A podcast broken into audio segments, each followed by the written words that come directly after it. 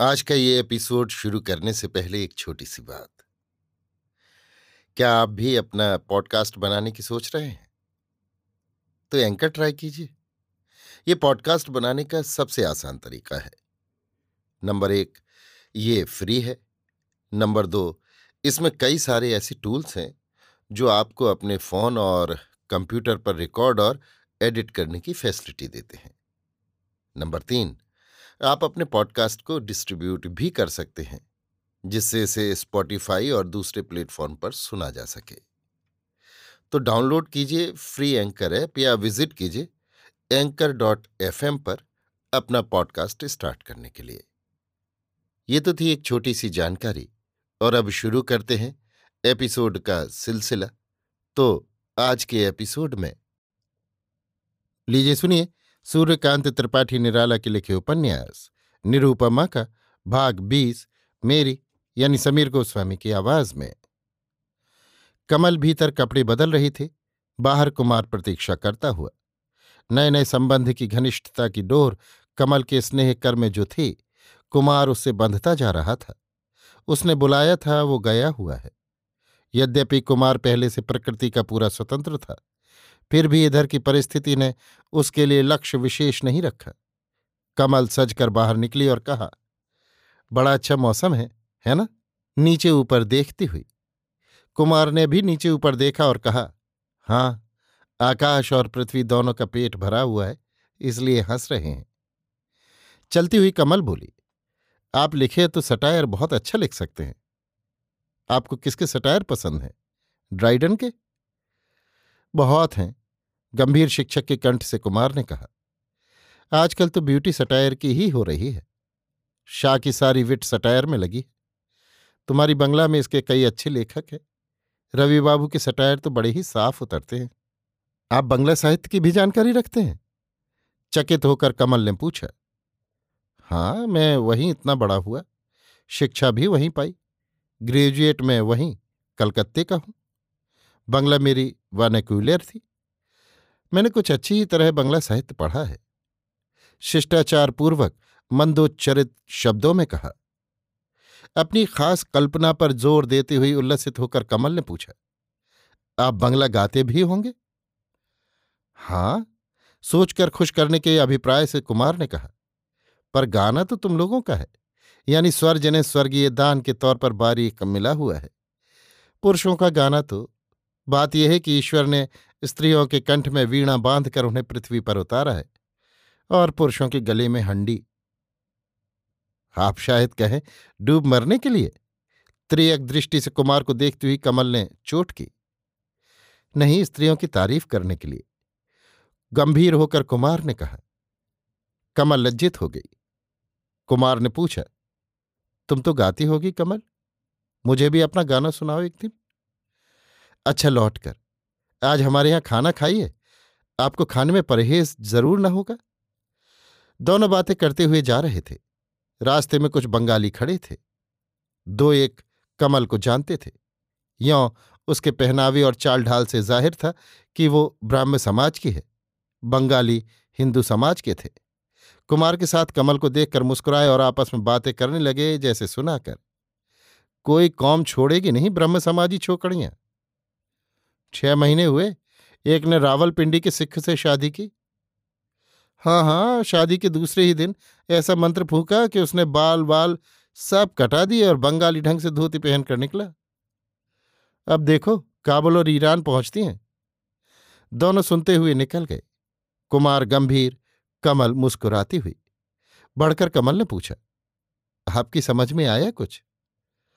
हाँ क्योंकि मैं काबुली या ईरानी नहीं हूँ। पर नहीं समझ में आता है कि ब्राह्म समाज का ये विश्व प्रेम काबली और ईरानियों को कैसे समझाएँगी तरुणियाँ? कमल लज्जित पग चलती गई, सोचकर कहा, यहाँ आपका अनुमान भी काम नहीं करता। कहते हैं, कवि लोग कल्पना में समझ लेते हैं सारी बातें। आप कवि होने की कोशिश कीजिए। तुम समझी नहीं। मैं कहता हूँ कि कवि होकर मैं जैसे समझ गया। पर तरुणियों का मतलब समझने वाली अफगानी और ईरानी भी कवि होते हैं। कमल को जैसे भरपूर किसी ने गुदगुदा दिया। प्रसन्न होकर बोली, आपने थिएटर में पार्ट भी किया है, जान पड़ता है। कम से कम कॉलेज में ड्रामा ज़रूर खेले होंगे। ड्रामा भी खेले और सजीव एक्टिंग भी दिखाई। तुम देख चुकी हो। ईश्वर की कृपा पहले से मुझ पर ऐसी है कि जितने कदम उठाए, सब पीछे की ओर शुमार किए गए।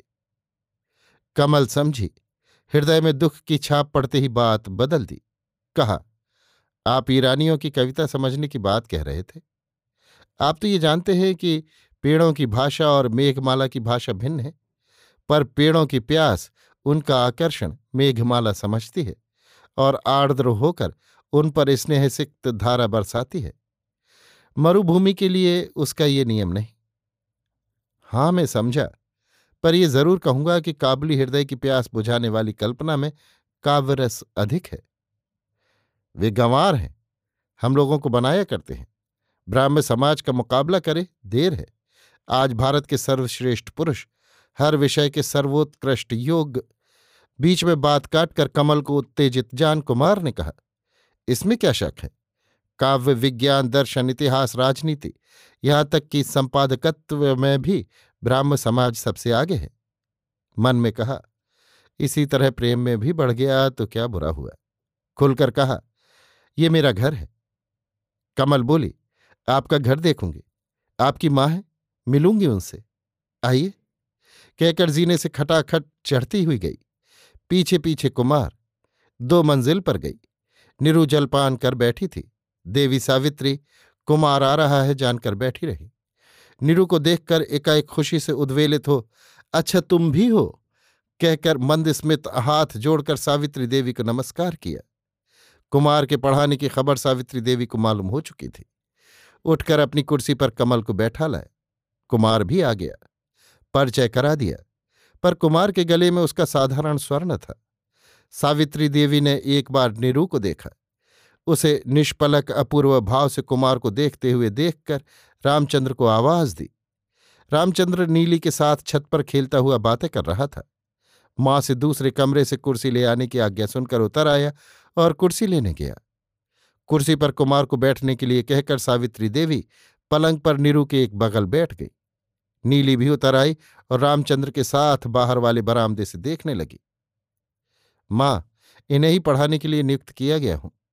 श्री कमल सुषमा चटर्जी इनका नाम है। आदर के स्वरों में कुमार ने माँ से कमल को परिचित किया। कमल की बिल्कुल खुली हुई, निस्त्रास हवा हवा पर उड़ती हुई जल भारानत मेघमाला वाली प्रकृति के सामने सावित्री देवी एक अज्ञात दबाव से जैसे संकुचित हो गई।